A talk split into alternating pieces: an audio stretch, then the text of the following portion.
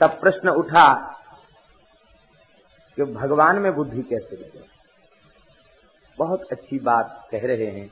भगवान में बुद्धि लगाने का उपाय। भगवान में बुद्धि लगेगी कैसे?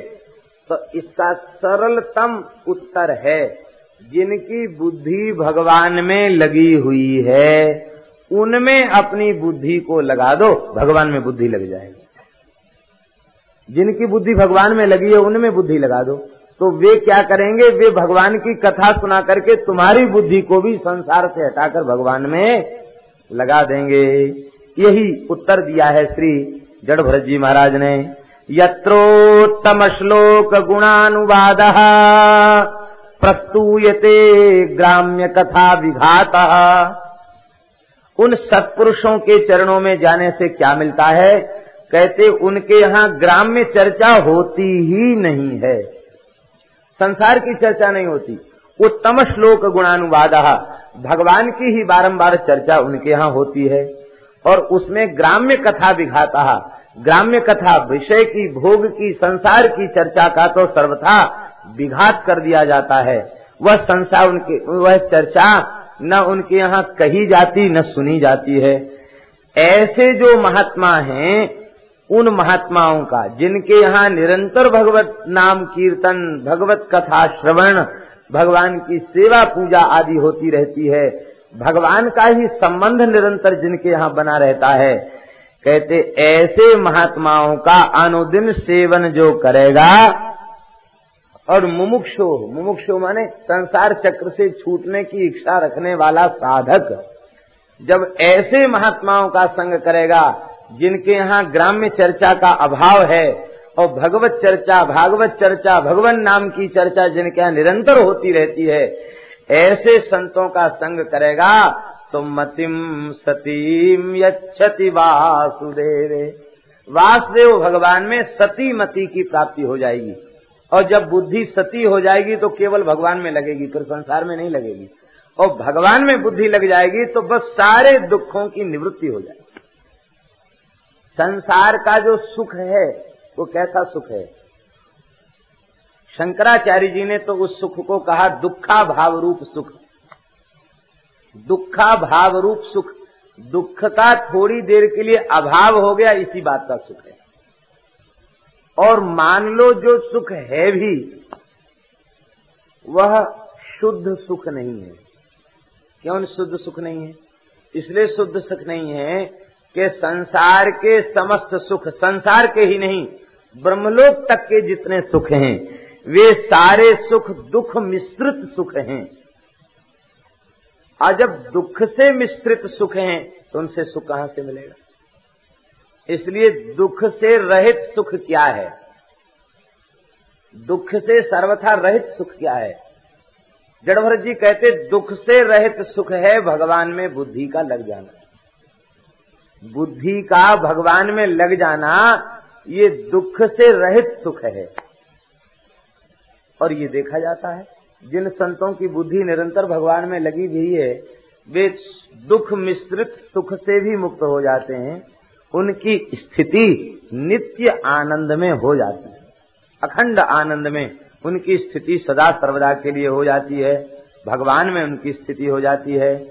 देखो, राजन संसार में बुद्धि मत लगाओ। मैं राजा हूँ, मैं अमुक हूँ, मैं तमुक हूँ, ये तो संसार की बुद्धि है। मैं केवल भगवान का हूँ, इस भाव को स्वीकार करो। देखो, तुम अपने को मान रहे हो कि मैं सिंधु सौबीर देश का राजा हूँ। तुम तो केवल सिंधु सौबीर देश के राजा थे। अहम पुरा भरतो नाम राजा। मैं तो भरत नाम का राजा था। ऋषभ देव का पुत्र भरत। जिसके नाम से इस देश का नाम भारत वर्ष पड़ा, ऐसा मैं भरत हूँ। एक मृग का संग करने से, आसक्ति करने से मृगो भवम, मृगयोनि में पहुँचा। और मृगयोनि के बाद अब हमारा तीसरा जन्म ब्राह्मण कुल में हुआ है। और अब मुझे समझ में आ गया कि आसक्ति ही बंधन का मूल है। ये बात मेरी अच्छी प्रकार से समझ में आ गई है। इसलिए लोक के संपर्क से सर्वथा मुक्त होकर मैं असंग होकर के विचरण कर रहा हूँ। देख रहुगण ये संसार बड़ा भयंकर जंगल है। इस भवाटवी में, इस भवाटवी में जीव भगवान की कृपा से आता है, कर्म धर्म की पूंजी लेकर के आता है, और जब यहाँ आता है तो इसमें बड़े बड़े डकैत हैं। काम क्रोध आदि ये बड़े बड़े डकैत हैं। इसके द्वारा बटोरी गई सुकृत रूपी संपत्ति को ये बटोर लेते हैं। जब इसके सुकृत का नाश हो जाता है, बड़ा दुखी होता है, सुखी सुखी नहीं होता, बहुत क्लेश से होता है। कभी सिंह की गर्जना, कभी हाथी की चिंगाड़ कभी भालू का भय। और अंत में भटकता भटकता इस जंगल में कई रास्ते इसको मिलते हैं। एक रास्ता चला और वो रास्ता अभी पूरा हुआ नहीं, उसमें से दूसरा रास्ता निकल पड़ा। उस रास्ते पे चला, उसमें से चौथा रास्ता निकल पड़ा। ये सैकड़ों छोटे छोटे मार्ग बने बने होते हैं जंगल में। जंगली पशुओं के चलने के मार्ग होते हैं। और उन मार्गों में पड़कर ये बेचारा भटक जाता है। भटकते भटकते प्यास से व्याकुल होकर सोचता है, कहीं एक क्षण का सुख मिले तो सही। उस सुख की तलाश में एक कुआँ में झांकता है। ये अंधेरा कुआँ है। इसमें पानी नहीं दिखाई पड़ता, पानी है भी नहीं इसमें, अंधेरा कुआँ है। और इस कुएँ के नीचे एक भारी काला नाग मुँह फैला के बैठा रहता है, फोफो करता रहता है। लेकिन इस कुएँ के पाट पर इसके सहारे से एक लगी हुई लता इस कुएँ के भीतर लटकती रहती है। इस लता में एक शहद का छत्ता लगा हुआ होता है। उस छत्ते को देखकर मन में सोचता है कि अरे, ये तो बड़ा मीठा है। इसका स्वाद क्यों न लिया जाए? अब छत्ता तो लटक रहा कुआँ के भीतर। कैसे स्वाद ले?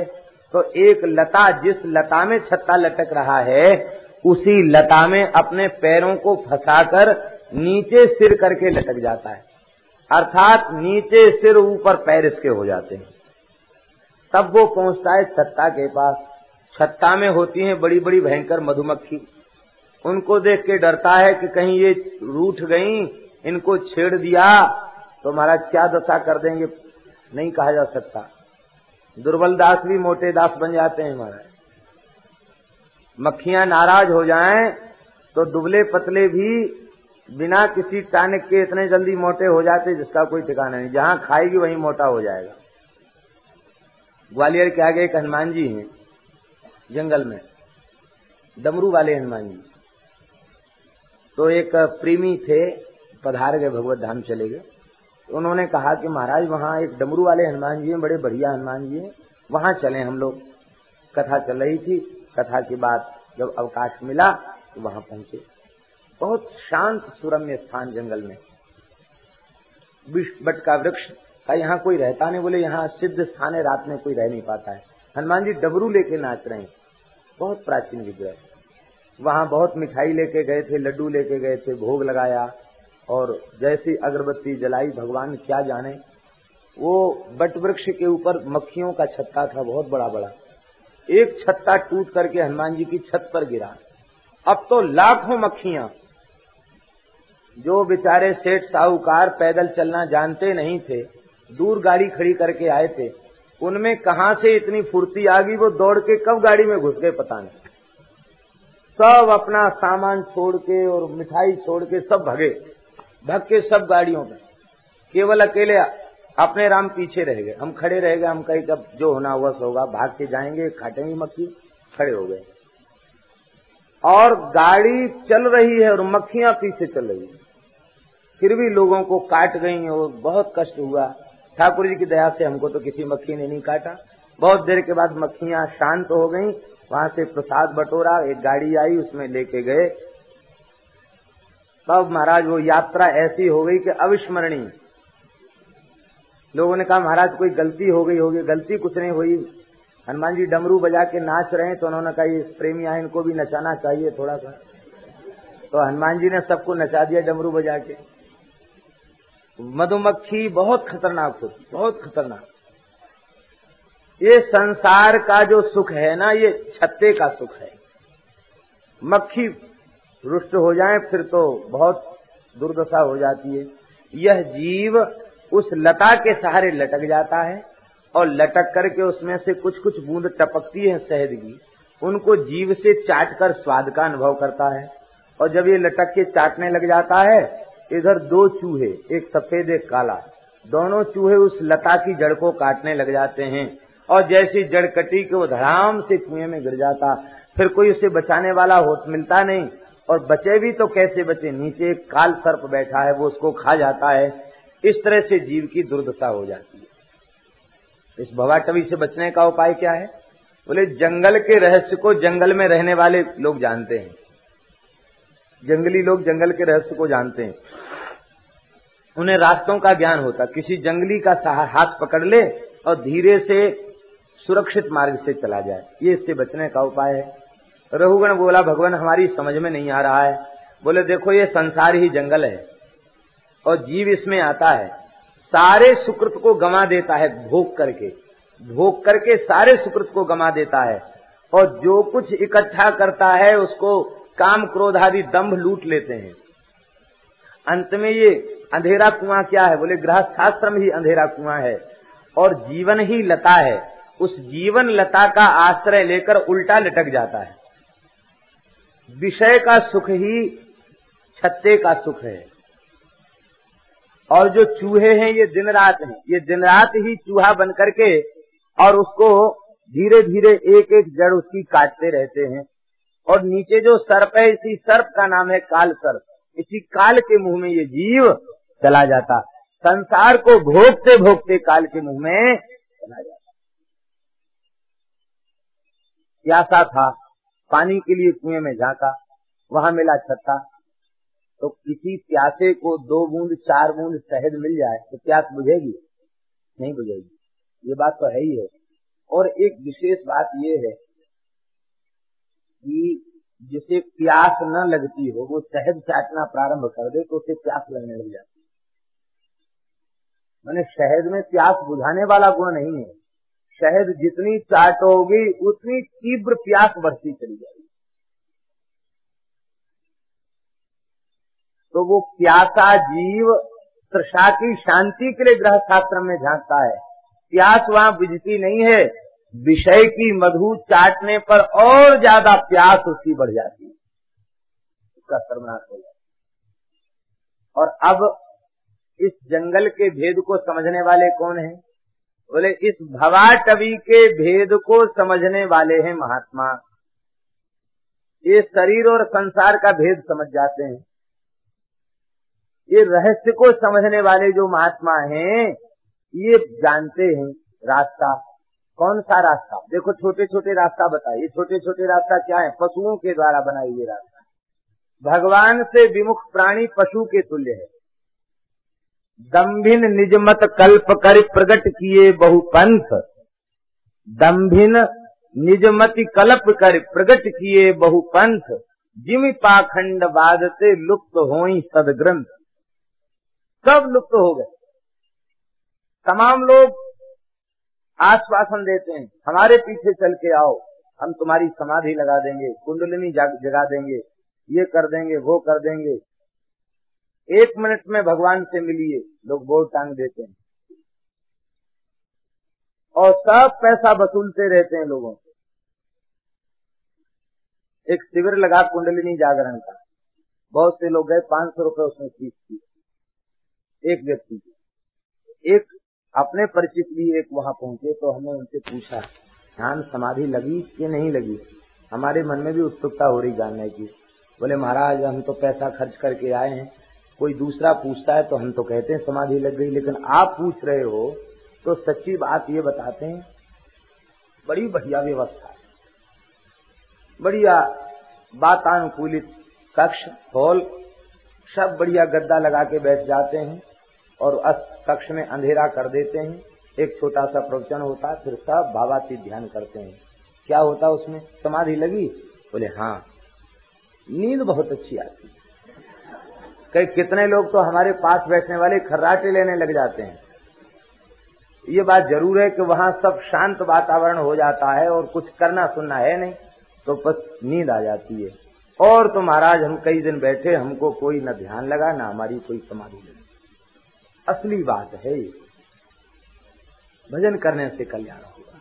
मन लगे या न लगे, राम नाम लेने से लाभ होगा। और समाधि के नाम पर घंटों आँख बंद करके बैठे, और यदि चित्त की वृत्ति का निरोध नहीं हुआ तो कोई लाभ नहीं होगा। भगवान के भजन की क्रिया निष्फल नहीं है। एक नमस्कार भी भगवान के चरणों में जो किया गया है श्रद्धा पूर्वक वह नमस्कार भी व्यर्थ नहीं है। एकोपि कृष्ण से कृत प्रणाम है प्रणामे दशाश्वेधावृथे तुल्यम दशाश्व दशाश्वेधी पुनरेत जन्म कृष्ण प्रणामी न पुनर्भवाय। एक बार भगवान के चरणों में कोई प्रणाम करे तो भगवान के चरणों में किए गए प्रणाम की क्या महिमा है? कहते, दस अश्वमेध यज्ञ करके अभवृत स्नान करे, उसका फल और एक बार भगवान के चरणों में प्रणाम करने का फल बराबर है। ये पद्म पुराण का श्लोक है। व्यास जी सावधान हो गए, बोले, नहीं नहीं किसी लौकिक कर्म से भगवान की भक्ति रूप कर्म की तुलना करना अपराध है। तो कहते, नहीं, दसवें, दस अश्वेध यज्ञ से भी ज़्यादा फल है एक प्रणाम करने का। क्योंकि दशाश्वेधी पुनरेति जन्म, दस अश्वेध करने वाला स्वर्ग में जाकर फिर पुनर्जन्म प्राप्त करेगा। लेकिन कृष्ण, प्रणामी न पुनर्भवाय। भगवान के चरणों में प्रणाम करने वाला पुनः संस्कृति के चक्र में नहीं पड़ेगा। तो भगवान की भक्ति के मार्ग में एक भी साधन निष्फल नहीं है। इसलिए महाविश्वास पूर्वक भगवान की भक्ति रूप साधना करनी चाहिए। भक्ति योग के द्वारा भगवान की उपासना करना चाहिए। तो संसार के रहस्य को जानने वाले कौन है? महात्मा। ये ठेका नहीं लेते हैं कि हम जानते हैं। ये कहते हैं, संतों ने बताया है शास्त्र में यह बात कही गई है, गीता में ऐसी बात है, रामायण में ऐसी बात है, भागवत में ऐसी बात है, सुखदेव जी ने यह मार्ग बताया है और इस मार्ग पर चलकर लाखों जीव भगवान तक पहुँच चुके हैं। हम भी इसी मार्ग पर चल रहे हैं। तुम्हारी इच्छा हो तो तुम भी हमारे साथ चलो। इस पद्धति से ये महात्मा ले जाते हैं। इस भवाटवी में एक राजमार्ग है। इस राजमार्ग का नाम है भक्ति मार्ग। ये पगडंडी नहीं है, ये राजमार्ग है। इस राजमार्ग पर होकर चलते हैं और बढ़िया बढ़िया कथा सुनाते हुए चलते हैं। इसमें बड़े बड़े सुंदर बगीचे हैं। ये भगवान के सुंदर सुंदर चरित्र, भगवान के सुंदर सुंदर धाम, तीर्थ क्षेत्र, यही इसमें सुंदर सुंदर उद्यान हैं।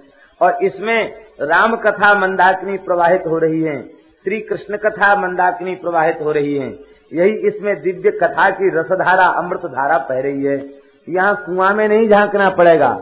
यहाँ तो खूब डूब करके रस पियो, खूब गंगा जी में गोता लगाओ और खूब गंगा जी का शीतल जल पियो। आनंद ही आनंद रहेगा। और यहाँ बड़े सुंदर सुंदर मयूरों के नृत्य हो रहे हैं। ये प्रेमियों के भगवान नाम संकीर्तन में जो नृत्य हैं, यही मयूरों के नृत्य हैं। और इस मार्ग में जो सुंदर सुंदर बगीचे हैं ना, इनमें कोयल बोल रही हैं। और इसमें तोता बोल रहे हैं। कोयल कौन है? कूजंतम राम रामेति मधुरम मधुराक्षरम आरुह्य कविता शाखाम वंदे वाल्मीकि कोकिलम। सामान्य कोयल नहीं है। वाल्मीकि महर्षि ही कोयल बन करके श्री राम चरित्र का गायन कर रहे हैं। इस मार्ग में एक तोता है, बड़ा मीठा बोलता है, कौन? पिबत भागवतम रसमालयम, मुहुरहो रसिका भुवि भावुका ये सुखदेव रूपी शुक इस रस को पीने की आज्ञा देता पिबतो पियो ऐसी रसधारा बह रही है इस मार्ग में। और बस प्रेम से भगवत लीला का नाम, रूप, लीला, धाम इनका अनुभव करता हुआ वो चला जाता भगवत धाम।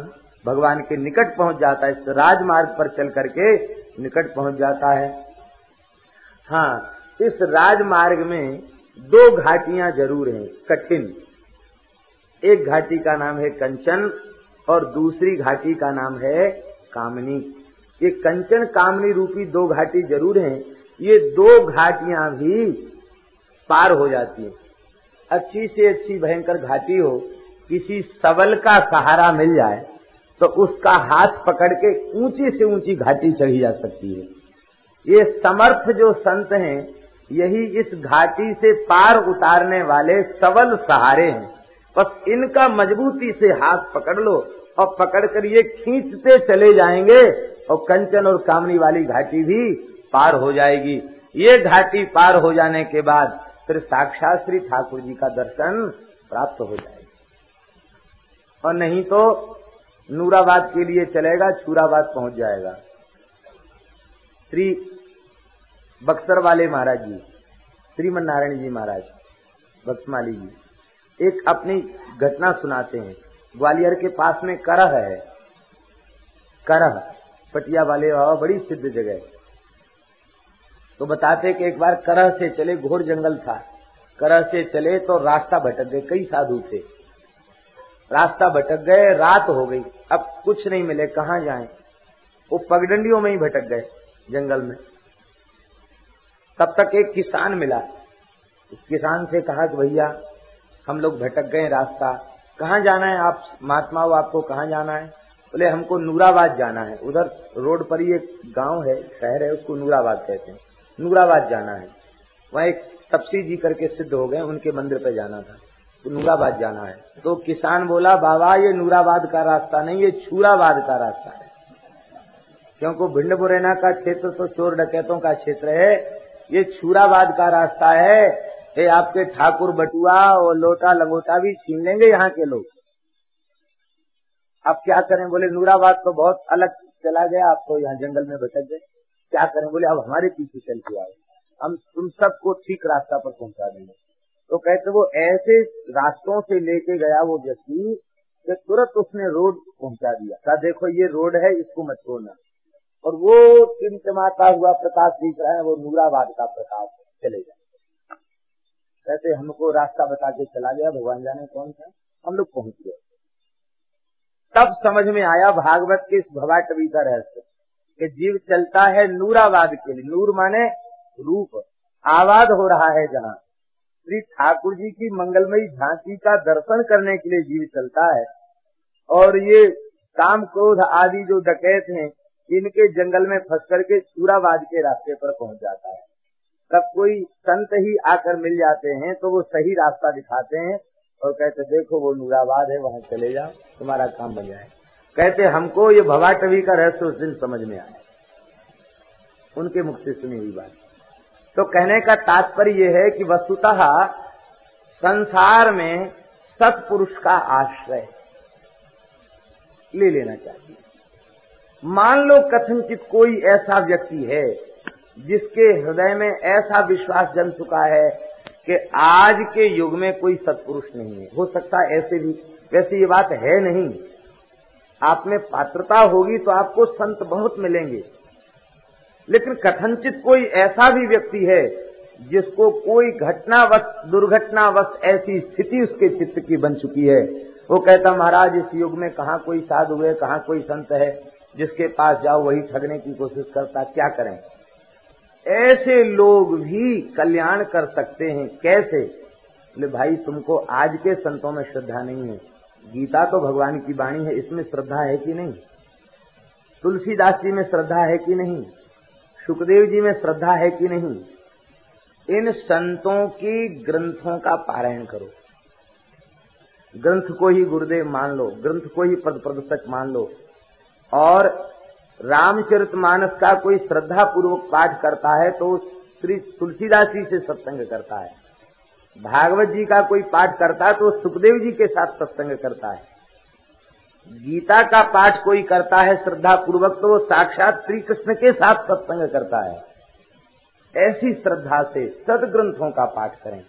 उन ग्रंथों को न पढ़ें जिनको पढ़ने से वेद में अश्रद्धा हो जाए, ईश्वर में अश्रद्धा हो जाए गौ ब्राह्मण में अश्रद्धा हो जाए, ऐसे ग्रंथ और ऐसे सत्संग,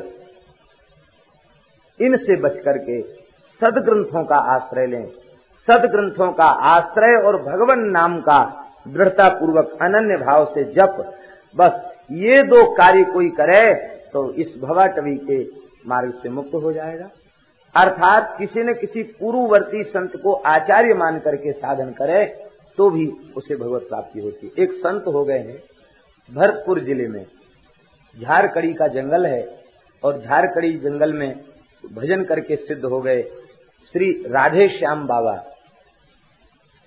एक अरब नाम का जब उन्होंने संख्या पूर्वक किया था। हरे राम हरे राम राम राम, हरे हरे हरे कृष्ण हरे कृष्ण कृष्ण कृष्ण, हरे हरे, इसका एक अरब जब किया था उन्होंने। और सेवा कुंज में प्रत्यक्ष महाराज का दर्शन प्राप्त किया था। उनका नाम था बाबा सीताराम दास। और राधा रानी ने दर्शन दिया और कहा, बाबा, अब तू राधे श्याम है जा। तब से वे राधे श्याम बाबा हो गए। बड़े सिद्ध संत थे। गिरिराज जी में वे विराजे और गिरिराज जी में ही उन्होंने देह का त्याग किया। बड़े उच्च कोटि के संत थे। उनका अनुभव प्रकाश नाम का एक ग्रंथ साधकों के देखने योग्य ग्रंथ है। अनुभव वाणी है, उनके पद हैं। बहुत सुंदर सुंदर पद हैं। कबीर जी से मिलती जुलती वाणी है उनकी। अब इस युग के संत थे। ज़्यादा पुरानी बात नहीं। पचास साल हो गई होगी ज़्यादा से तो राधे श्याम बाबा ने अपने अनुभव को खुद लिखा है अपने ग्रंथ में। और उन्होंने लिखा है कि हमने विवेक पूर्वक जब हमें कोई गुरु नहीं मिला तो मैंने गोस्वामी तुलसीदास जी को गुरु मानकर रामचरितमानस का पाठ प्रारंभ किया। और श्री रामचरित मानस के जब 108 पाठ निष्काम भाव से पूर्ण हुए तो श्री हनुमान जी ने प्रत्यक्ष प्रकट होकर दर्शन दिया और अपनी भुजा पर बिठाकर हमको सद्य चित्रकूट का दर्शन कराया। ऐसा और इसके बाद तुलसीदास जी का भी उनको दर्शन प्राप्त हुआ। और तुलसीदास जी ने कहा कि ठीक है, तुम्हारा रास्ता बढ़िया है और अब अमुक संत से विधिवत संस्कार ले लो।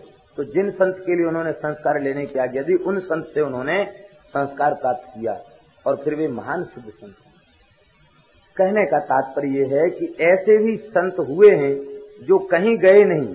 उन्होंने किसी एक संत में श्रद्धा करके उसे मान लिया, जो इस धरती पर भी नहीं थे। और उनके प्रति श्रद्धा करके वे साधन में लग गए तो वे आगे बढ़ गए और उनको लक्ष्य की प्राप्ति हो गई। इसलिए मुख्य बात है मुमुक्षा।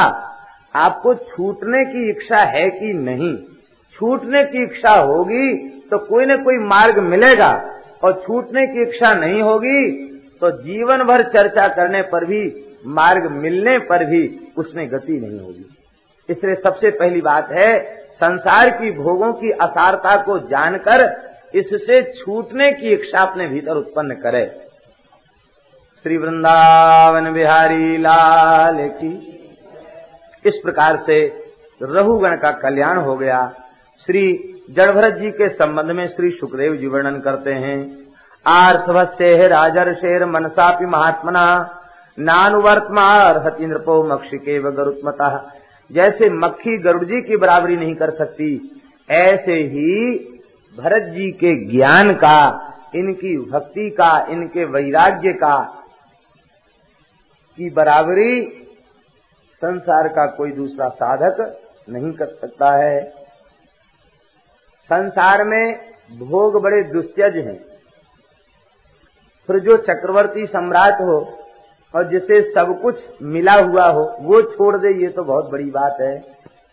दुस्त्यजान, यो दुस्त्यजान दारसुतान सुहृद राज्यम हृदय स्प्रसहा जहऊ युवई व मलभद उत्तम श्लोक लालशाह भगवान की प्राप्ति के विलासा में संसार की समस्त वस्तुओं को मलवत त्याग दिया। मल के समान इन्होंने त्याग दिया। दो तरह का त्याग है। एक तो मलबत त्याग और दूसरा बांतबत त्याग। संसार को दो प्रकार से छोड़ना चाहिए। या तो मल के समान छोड़ दे। मल के प्रति द्वारा फिर दृष्टि उधर डालने में भी घृणा होती है। ऐसे ही संसार को छोड़ने के बाद द्वारा दृष्टि डालने में भी घृणा का अनुभव हो। एक तो ये। और दूसरा वांतवत त्याग, उल्टी के समान, बमन के समान। बमन वाला त्याग और ज़्यादा अच्छा है। मल के प्रति उतनी घृणा नहीं होती, जितनी बमन के प्रति घृणा होती। बमन के समान संसार का त्याग करने पर भगवत प्रेम मिलता है। ये बमन के समान त्याग कौन लोग कर पाते हैं, जो भगवान में जिनका प्रेम हो गया? रमा विलास, राम अनुरागी तजत बमन इव नर बड़भागी। वे बड़भागी नर बमन के समान त्याग देते हैं। बोलो, श्री भरत जी महाराज की। भरत जी का बड़ा पवित्र वंश हुआ और कहते ये प्रियव्रत का परम पवित्र वंश, इसका श्रवण करने से पाप नष्ट हो जाते हैं। ऐसे ऐसे महापुरुष इस वंश में प्रकट हुए। श्री परीक्षित जी ने इस भुवन कोश ब्रह्मांड के संबंध में प्रश्न किया है और श्री सुखदेव जी ने विस्तार पूर्वक उत्तर दिया है, भूगोल, खगोल का वर्णन किया है, गंगा जी का विवरण किया है, और गंगा जी के संबंध में कहा है कि श्री गंगा जी की चार धाराएँ पृथ्वी पर आती हैं ब्रह्मलोक से। सीता, अलकनंदा, चक्षु और भद्रा। इसमें सीता, चक्षु और भद्रा, ये अन्य पृथ्वी के भागों में जाती हैं, अन्य द्वीपों में। और अलकनंदा नाम की धारा वे पृथ्वी पर प्रवाहित होती है। ये श्री गंगा जी के रूप में आज भी प्रवाहित है। बड़ी सुंदर इनकी शोभा है। कहते हैं कि इन गंगा जी में स्नान की क्या महिमा है? गंगा, यमुना शरयू शतद्रु विपासा बेत्रवती कई नदियों को गिना, कावेरी, इन नदियों को गिना करके कहा कि इन नदियों में जो श्रद्धा पूर्वक स्नान के लिए जाते हैं तो स्ना यश्याम यह अलकनंदा नाम की गंगा भारतवर्ष को सुशोभित करती भई दक्षिण श्याम दिशिम जलधिम अभिप्रवसती। यह समुद्र में आकर के मिलती है, दक्षिण समुद्र में मिलती है। कहते, जिस गंगा में स्नान के लिए जाने वालों के लिए पदे पदे स्वमेध राजसूया दीनाम फलम न दुर्लभम इति। गंगा स्नान के लिए जब कोई व्यक्ति चलता है तो अपने घर से जो चला है तो प्रत्येक कदम पर उसको राजसूई और अश्वमेध यज्ञ का फल प्राप्त हो अब जो लोग यहाँ गंगा जी के तट पर आए हैं, और साथ, एक साथ दो गंगाओं में स्नान करने का अवसर मिल रहा है, एक भागीरथी गंगा और एक कथा गंगा, चरित्र सुधा गंगा वो हम लोग कितने भाग्यशाली हैं। ये हमारे किसी पुण्य का फल नहीं है, ये भगवान की कृपा का फल है। भगवान ने हम इस लायक नहीं थे। भगवान ने बड़ी कृपा करके हम सब जीवों को और गंगा के तट पर बैठ करके गंगा स्नान नित्य करते हुए और कथा गंगा में अवगाहन का अवसर दिया है। तो अब आप सोचिए, कोई कहाँ से आया, कोई कहाँ से आया, कोई दक्षिण से आया, कोई उत्तर से, बहुत दूर दूर से लोग यहाँ आए हैं। अब वहाँ से यहाँ तक कितने कदम होंगे? तो कितने यज्ञ हो गए? कोई गिनती है? प्रत्येक पद पर राजसुई और अश्विनी यज्ञ का फल प्राप्त होता। बोलो, गंगा मैया की। भारतवर्ष में बड़े बड़े पवित्र पर्वत हैं। उन पर्वतों में कोंकट बैंकट जिसको बैंकटाचल कहते कोंकट बैंकट मलय, सह्य, मेरु, मंदर सुपार्श चित्रकूट, कामदगिरी और गोवर्धन रैव तक आदि आदि पवित्र यहाँ पर्वत हैं। गोवर्धन और चित्रकूट, दो पर्वतों का भी नाम आया है। ये दो पर्वत पर्वत नहीं है, ये साक्षात भगवान का स्वरूप है। श्री गिरिराज गोवर्धन साक्षात भगवान है, क्योंकि भगवान ने स्वयं भागवत में कहा, शैलोस्मीति ब्रवन भूरी, बलि मादद बृहद बपू। भगवान ने खुद कहा, शैलोस्मी, मैं ही गिरिराज हूँ। ऐसे ही कामदगिरी साक्षात भगवान श्री राम का ही स्वरूप है।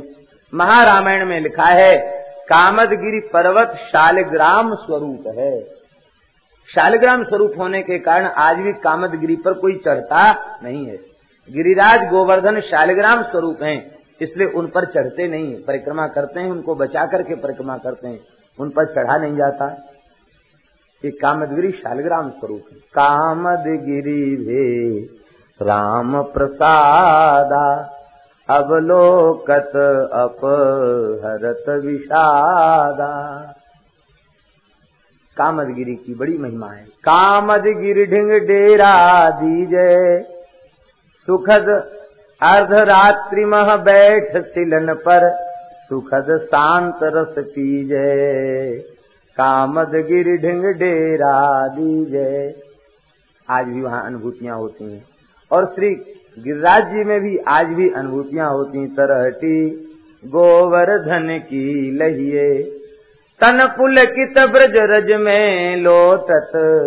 गोविंद कुंड में नहिए, तरहटी श्री गोवर्धन की लही वाल्मीकि महर्षि तो चित्रकूट के संबंध में कहते हैं कि चित्रकूट श्रृंगाणी नरो यावन निरीक्षते।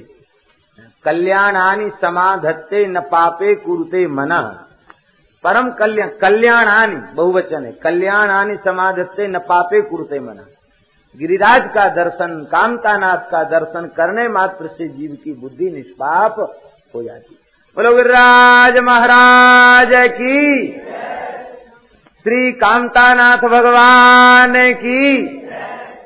जय जय श्री राधे। भूगोल खगोल का वर्णन किया है। भगवान शेष के मस्तक पर ये पृथ्वी सरसों के दाने के समान रखी हुई।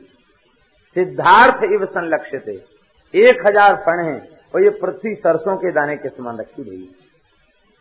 भगवान शेष, भगवान के नामों का जप करते हैं। दो हज़ार जिहुआएँ हैं और एक हज़ार मुख हैं। सर्प के मुख में एक दो दो जीव होती ना, एक एक मुख में? तो शेष भगवान की दो हज़ार जिहवाएँ हैं और एक हज़ार मुख हैं। निरंतर नाम का कीर्तन करते रहते हैं और एक हज़ार नाम रोज नए लेते हैं। एक हज़ार नाम रोज नए लेते हैं। शेष भगवान कब से हैं, कब तक रहेंगे? ये तो शेष हैं। शेष माने बचा हुआ। ये अविनाशी भगवान के अंश हैं। भगवान ने भागवत में स्वयं कहा है, शेषाक्षम धाम मामकम। यह शेष मेरा ही धाम है मेरा ही स्वरूप है। ये शेष भगवान। ये शेष भगवान अनंत काल से भगवान के नाम ले रहे हैं। अनंत काल तक ले, ले, लेते रहेंगे। और एक हज़ार नाम रोज नए लेते हैं फिर भी भगवान के नामों का पार नहीं है। इतने भगवान के नाम जब भगवान शेष नाम कीर्तन करते हैं तो उनको इतना स्वाद आता है कि उनके मुँह में लार आने लग जाती है, स्वाद के कारण। कोई स्वादिष्ट चीज़ देख के मुँह में पानी आ जाता कि नहीं? तो नाम लेते लेते इतना स्वाद मिलता है कि मुँह में उनके लार आ जाती है। अब लार गिरने लग जाती है तो टपकती हुई लार को वो समेटते नहीं, भागवत में लिखा है। टपकती हुई लार को वो समेटते नहीं है। क्यों? बोले, जब तक लार समेटेंगे, तब तक भगवान का एक नाम छूट जाएगा। तो नामोच्चारण के लोभ के कारण वो टपकती हुई लार को समेटते नहीं है। कहते, लार टपकती है तो टपकने दो। कहते, ना महापुरुष लोग, कहते, ये फैक्ट्री है। लार की, कप की, निकलने की, मलमूत्र की फैक्ट्री है। निकलता, निकलने दो, हम राम राम करना क्यों छोड़े? ओ मरा लार टपकती है, टपकती हुई लार को वो बटोरते नहीं है। कहते, बहती है तो बहने दो, राम राम क्यों छोड़े? और वो भजन करते रहते हैं। वह लार झरकर अमृत बन जाती है, अमृत का कुंड बन जाता है। और उस अधरामृत को सनकादिक सिद्ध पान करते हैं तो नाम के प्रेम में उन्मत्त होकर नाचने लग जाते हैं। शंकर भगवान शेष जी, नारद जी शेष भगवान की स्तुति करते हैं। इन शेष भगवान ने एक बार सत्संग की महिमा को भी प्रकट किया था। एक समय की बात है, वशिष्ठ और विश्वामित्र में विवाद हो गया। विवाद तो पुराना ही था बाद में सुलझ गया था, लेकिन एक नया विवाद छिड़ गया। वो ये था कि विश्वामित्र जी के यहाँ वशिष्ठ जी पधारे तो विश्वामित्र जी ने दस हज़ार वर्ष की तपस्या भेंट कर दी। और वशिष्ठ जी के यहाँ विश्वामित्र पधारे तो उन्होंने एक घड़ी के सत्संग का फल भेंट कर दिया। तो उन्होंने कहा कि आप बहुत चतुर हो, हमने दस हज़ार वर्ष की तपस्या भेंट की, तुमने एक घड़ी का सत्संग का फल भेंट किया। एक घड़ी का क्या है? चौबीस मिनट की एक घड़ी होती है। तपस्या श्रेष्ठ है, सत्संग श्रेष्ठ नहीं है। विवाद छिड़ गया। निर्णय कराओ, कौन निर्णय करेगा? अब इतने तगड़े महात्माओं को निर्णय कोई कमज़ोर व्यक्ति तो कर नहीं सकता है। कोई भारी भरकम चाहिए निर्णायक भी। दोनों में विचार हुआ, बोले, निर्णय कौन सही करेगा? बोले, शेष जी निर्णय करेंगे, शेष जी के पास चलो।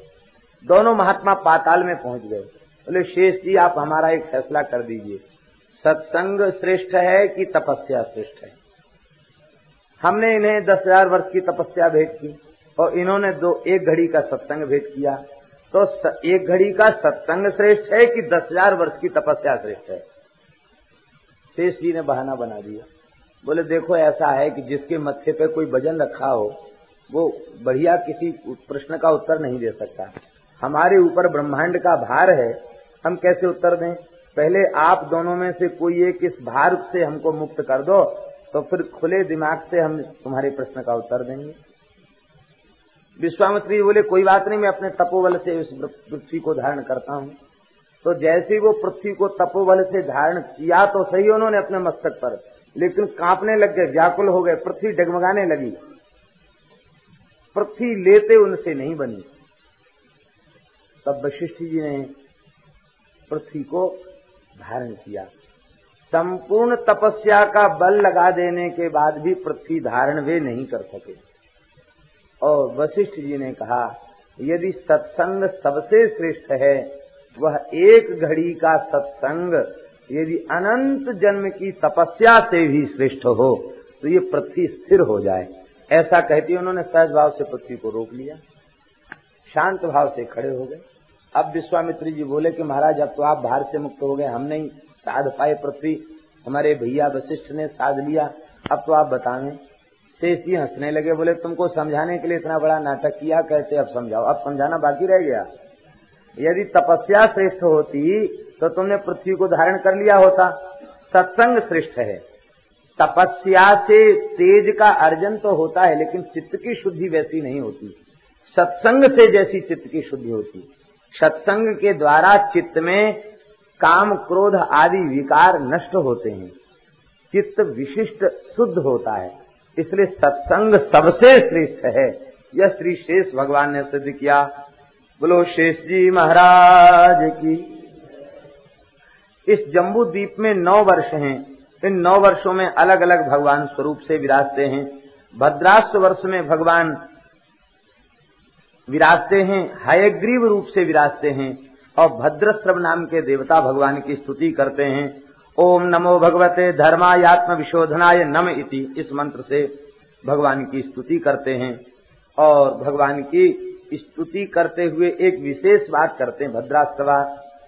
अहो विचित्रम भगवद विचेषितम घनतम जनोयम ही मिशन न पश्यति। ध्यान सज्जर ही विकर्म सेवितुम निर्हृत्य पुत्रम पितरम जिजीविशति हे भगवान, आपकी माया बड़ी विचित्र है, आपकी लीला बड़ी विचित्र है। इस माया के कारण ही यह जीव संसार को संहार करने वाले काल की ओर नहीं देखता और तुच्छ विषयों का सेवन करने के लिए अपने जीवन का विनाश कर देता है। पापमय विचारों की उधेड़ बुन में लगा हुआ है। कहते, पुत्र, अपने पिता की लाश जलाकर भी यह नहीं सोचता कि हमको भी ऐसे ही जलना पड़ेगा। निर्हत्य पुत्रम पितरम जिजी विशति पिता का संस्कार करने के बाद पुत्र जीवित रहना चाहता और पुत्र का संस्कार करने के बाद पिता जीवित रहना चाहता है। भजन नहीं करना चाहते। ये भगवान आपकी विचित्र माया है और इस माया से बचने का एक ही उपाय है। यह जीव आपकी शरण ग्रहण कर ले, आपसे संबंध बना ले। यही माया से मुक्ति का उपाय है। हरिवर्ष में भगवान नृसिंह रूप से विराजते हैं। प्रहलाद जी यहाँ के पुजारी हैं और भगवान के मंत्र का जप करते हैं। ओम नमो भगवते नरसिंहाय, नमस्ते तेज से आविराविर भज वज्र वज्रदष्ट कर्मा, श्यान रंधे रंधे तमोग्रस ग्रस। ओम स्वाहा, अभय मभय मात्मनि भूष्ठा ओम श्रोम। इस मंत्र का जब श्री प्रहलाद जी करते हैं और भगवान से प्रार्थना करते हैं। स्वस्त्यस्तु विश्व खल प्रसीदताम ध्यायन्तु भूतानि शिवम् मिथो धिया मनश्च भद्रम् भजता दधोक्षजे। आवेश्यताम नो मतिरप्य हेतुकी। हे भगवान, विश्व का कल्याण हो। विश्व कल्याण की कामना करने वाले पहले संत हैं प्रहलाद जी। ये धर्म की जय हो, अधर्म का नाश हो, विश्व का कल्याण हो, प्राणियों में सद्भावना हो, ये जो चार सूत्र हैं, ये प्रहलाद जी की स्तुति से ही प्रकट है। प्रहलाद जी कहते हैं स्वस्थ विश्व विश्व का कल्याण हो। सब जीवों का कल्याण हो, किसी का बुरा न हो। खलाह प्रसिद्धतान दुष्ट प्रसन्न हो जाए। दुष्टों का विनाश हो ये नहीं कहते, दुष्ट प्रसन्न हो जाए। कहने का तात्पर्य क्या है? दुष्ट जब तक दुष्टता रूपी कर्म में लगे रहेंगे, तब तक वे प्रसन्न होने वाले नहीं। अर्थात दुष्टों की दुष्टता समाप्त तो हो जाए, वे भी महात्मा बन जाए, वे भी संत बन जाए। ये श्री प्रहलाद जी की कामना है। इसलिए भगवान को तो प्रभु कहते हैं और भक्त के रूप में भगवान अवतार लेते तो महाप्रभु कहते हैं। भगवान दुष्टों का नाश करते हैं और संत दुष्टों का नाश नहीं करते। दुष्टों की दुष्टता का नाश करके उन्हें भी महात्मा बना देते हैं। उन्हें भी भक्त बना देते हैं, उन्हें ही संत बना देते हैं। ये प्रहलाद जी की भावना, कहते, दुष्ट भी नष्ट न हो, इनकी दुष्टता नष्ट हो जाए, ये भी सज्जन बन जाए। हे भगवान, हमारा मन कल्याणकारी संकल्प करे, हम सबकी बुद्धि आप में लग जाए। स्त्री पुत्र में आसक्त लोगों में प्रेम हमारा न हो भगवान के भक्तों में हमारा प्रेम हो। इस प्रकार से स्तुति करते हुए कहते हैं, हे भगवान, आपका निष्काम प्रेम जिसके हृदय में विराजमान है, उसमें सारे सदगुण विराजमान हो जाते हैं। क्यों? निष्काम प्रेम जिसके हृदय में विराजमान होता है, असंख्य कल्याण गुणगण निलय भगवान उनके हृदय में अटल होकर के विराजते हैं और भगवान असंख्य कल्याण गुणगण निलय हैं। तो वे सारे गुण उस भक्त के भीतर प्रकट हो जाते हैं। भगवान के समस्त गुणों का आविर्भाव भक्त के हृदय में हो जाता है। तो निरंतर भगवान को धारण करता है तो भगवदीय गुण उसमें आ जाते हैं। एक गुण भगवान से ज़्यादा आ जाता है। आप लोग कहेंगे कि भगवान के गुण तो असंख्य हैं, अनंत हैं। फिर एक गुण कौन सा है जो भगवान में नहीं और भक्त में आ जाता है? इस गुण को हमारे वैष्णवाचार्यों ने कहा है इस गुण का नाम है पुरस्कार। पुरस्कार माने होता सिफारिश। भगवान किसी की सिफारिश नहीं करते। क्यों? सिफारिश सदा अपने से बड़े के पास की जाती, और भगवान से बड़ा कोई है नहीं तो वे सिफारिश किसके पास करें? लेकिन सबसे बड़े भगवान हैं, और मैं भगवान का दास हूँ। ये भाव भक्तों के हृदय में बना रहता है। तो वे भक्त भगवान से जीवों के उद्धार की प्रार्थना करते रहते हैं। ये जीवों की उद्धार की प्रार्थना भक्त करते हैं, ये गुण भगवान में नहीं है। ये गुण भगवान से भी ज़्यादा भक्त में है। इसलिए कितने भक्त ऐसे हुए हैं जो भगवान से प्रार्थना उन्होंने की कि, हे भगवान, आप बार बार पीछे पड़े हो कि हमें हमें उनसे कुछ ले लो ले लो ले लो। ऐसा करो, सब जीवों को माया से मुक्त कर दो। भगवान का तो होशी बिगड़ गया। भगवान बोले, अरे भाई, तुम हमारे सब खेल को खत्म करना चाहते हो? ऐसा मत करो। प्रहलाद जी प्रहलाद जी ने भी यही कहा, आप ज़्यादा वरदान देना चाहते हो तो भागवत की स्तुति में, सप्तम स्कंद में वर्णन है, संसार चक्र कदनाथ गृहताम प्रणीता। मुझे अपने दुख से दुख नहीं है, ये बेचारे जीव संसार के दुख में फंसे भय हैं, इनका कल्याण हो जाए। इन सबको आपकी प्राप्ति हो जाए। भगवान बोले, प्रहलाद जी, हो तो जाए, पर ये हमारी प्राप्ति नहीं चाह रहे हैं। बोले, मत चाहे। अब तो करुणा में ज़बरदस्ती मिल जाइए। बोले, ऐसे ज़बरदस्ती हम नहीं मिलते हैं। किसी को तैयार कर लो हमारे साथ चलने के लिए। प्रहलाद जी सोचते थे कि कोई न कोई, जब हम कहेंगे, घोषणा करेंगे तो हज़ारों लोग तैयार हो जाएँगे। प्रहलाद जी ने घोषणा की, एक भी व्यक्ति नहीं आया। तब प्रहलाद जी घर घर जाके कहने लगे, चलो बैकुंठ चलो वैकुंठ, कोई तैयार नहीं हुआ। एक बुढ़े से कहा कि, तुम्हारा घर में बड़ा अपमान होता, तुम चलो। बोला, अरे, तुम्हारे, तुमको क्या पता, हम बहुत काम के हैं। दिन भर बैठे रहते हैं, कुत्तों को भगाते रहते, भिखारियों को डांटते रहते हैं, घर में किसी को घुसने नहीं देते। और रात को नींद नहीं आती, खांसते रहते हैं, चोरों को पता चलता, घर में कोई जग रहा है। तो दिन रात चौकीदारी करते हम, हमको बैकुंठ जाने की ज़रूरत संत तो यहाँ तक कहते हैं कि प्रहलाद जी ने सोचा है, मनुष्य बड़े अभागे हैं, चलो पशु को ले चले। सब पशुओं ने मना कर दिया। तो सबसे घृणित पशु सूकर बिस्टा भोजी नाली में लूट रहा था। प्रहलाद जी बोले, चलो तुम वैकुंठ चलो, आज भगवान ने दया का भंडार खोल दिया है। कहते, जो चलना चाहे सो चल, तुम चलो। उसने कहा, भाई, चलता तो सही में बैकुंठ, लेकिन एक बात बताइए, क्या? बोले, वहाँ नाली लूटने को मिलेगी कि नहीं? अरे नारद जी ने कहा, मूर्ख कहीं के, वहाँ नाली कहा, वहाँ तो तेरा ये रूप नहीं रह जाएगा, दिव्य रूप हो जाएगा। कहते, हमें तो जो नाली में लौटने में सुख मिलता है और अपनी भोज्य वस्तु को खाने में जो सुख मिलता है, लगता वैसा सुख अन्य कहीं नहीं है। हम तो नहीं जाएँगे। प्रहलाद जी उदास होके आ गए। नृसिंह भगवान बोले, क्यों उदास हो? महाराज, आपकी माया बड़ी विचित्र है, कोई छोड़ना नहीं चाहता, क्या करें?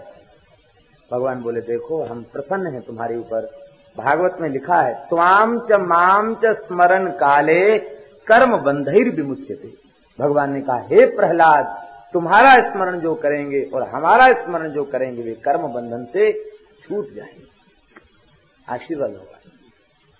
तो भगवान की माया बड़ी विचित्र है। रंतिदेव नाम के भक्त ने तो भगवान से कहा कि, सार, इन सब जीवों को आप मिल जाइए। सब जीवों को आपकी प्राप्ति हो जाए। नमस्कंद में इनका चरित्र। सब जीवों को आपकी प्राप्ति हो जाए।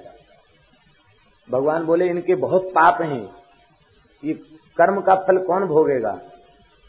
तो रंति देव जी ने कहा, आरतिम प्रपद्ये खिल देह भाजाम। संसार के जितने शरीरधारी हैं, उनके समस्त पाप कर्मों को मैं अकेले भोग लूँगा। हमको अकेले को नरक डाल दीजिए। अरब खरब वर्ष तक नरक में पीड़ा दीजिए, लेकिन इन जीवों को मुक्त कर दीजिए। ये दया जो संत के हृदय में होती है, और ऐसी प्रार्थना जो भगवान के दरबार में जीवों के उद्धार की करते हैं, ये गुण भगवान से ज़्यादा है संत में। इसलिए तो भगवान ने कहा, मोते अधिक संत कर लेखा। झूठ थोड़ी बोलते राम जी। मोते अधिक संत कर लेखा, क्योंकि अधिक इस अंश में है। हमारे में पुरस्कार नहीं, और इनमें पुरस्कार है। श्री किशोरी जी की महिमा समस्त वैष्णवों ने क्यों स्वीकार की?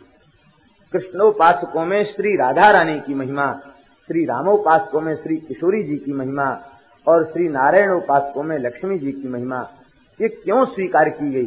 बोले, इनमें प्रिया जी में पुरस्कार का गुण है। जीव के भूल को सुधारती हैं और भगवान से इसकी सिफारिश करती हैं।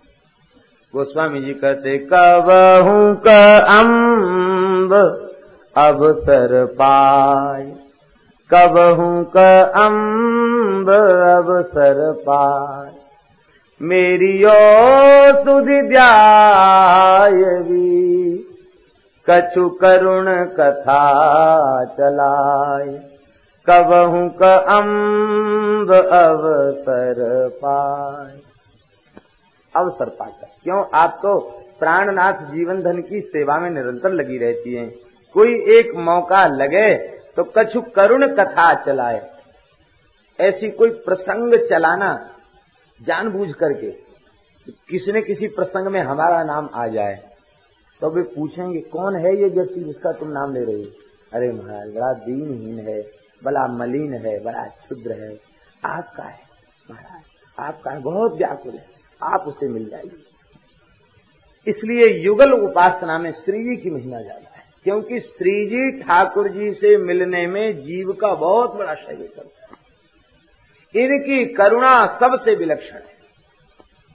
एक पंजाब का व्यक्ति था, उसकी पत्नी का नाम था किशोरी। सर्प के काटने से पत्नी की मृत्यु हो गई, और वो व्यक्ति पागल हो गया। तो पागल तो कहीं भी चले जाते पागलपन में। वो घूमते फिरते मथुरा पहुँचा और मथुरा से घूमते घूमते बरसाना पहुँच गया। अब बड़ी ज़ोर से चिल्लाता था, पागल को धुन सवार होती, किशोरी किशोरी किशोरी किशोरी, कह रहा। श्री ललता जी विचरण कर, ललता जी के साथ श्री जी विचरण कर रही थी अष्ट सखियों के साथ। तो किशोरी जी ने कहा कि ललिते, ये बड़ा भोरा भक्त आया है। निरंतर मेरे नाम की रट लगाता रहता है। चलो इस भगत से पूछे कि क्या दुख है, क्या कष्ट है? ललिता जी ने कहा कि स्वामिनी जी, आप तो बड़ी भोरी है। अरे, ये पागल है अपनी पत्नी का नाम ले लेके रो रहा है। इसकी पत्नी का नाम था किशोरी। उसका नाम ले लेके रो रहा है। श्री प्रिया जी ने कहा, ललिते, ऐसा क्यों कह रही इसकी प्रिया क्या किशोरी हो सकती है?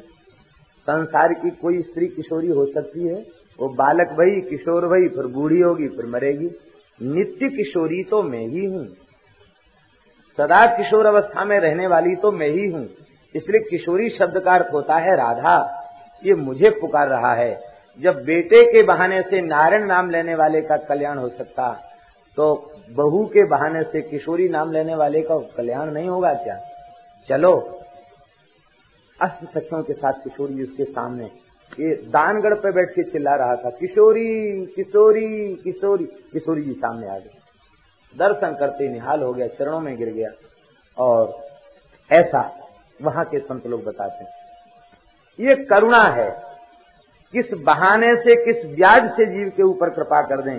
ये करुणा जो जीवों के प्रति है, वह करुणा होने के कारण विशेष रूप में रामानुज संप्रदाय में लक्ष्मी जी बाएँ नहीं रहती, दाहिने रहती है। क्यों? बोले, यज्ञ कर्म में पत्नी दाहिने अंग में होती है।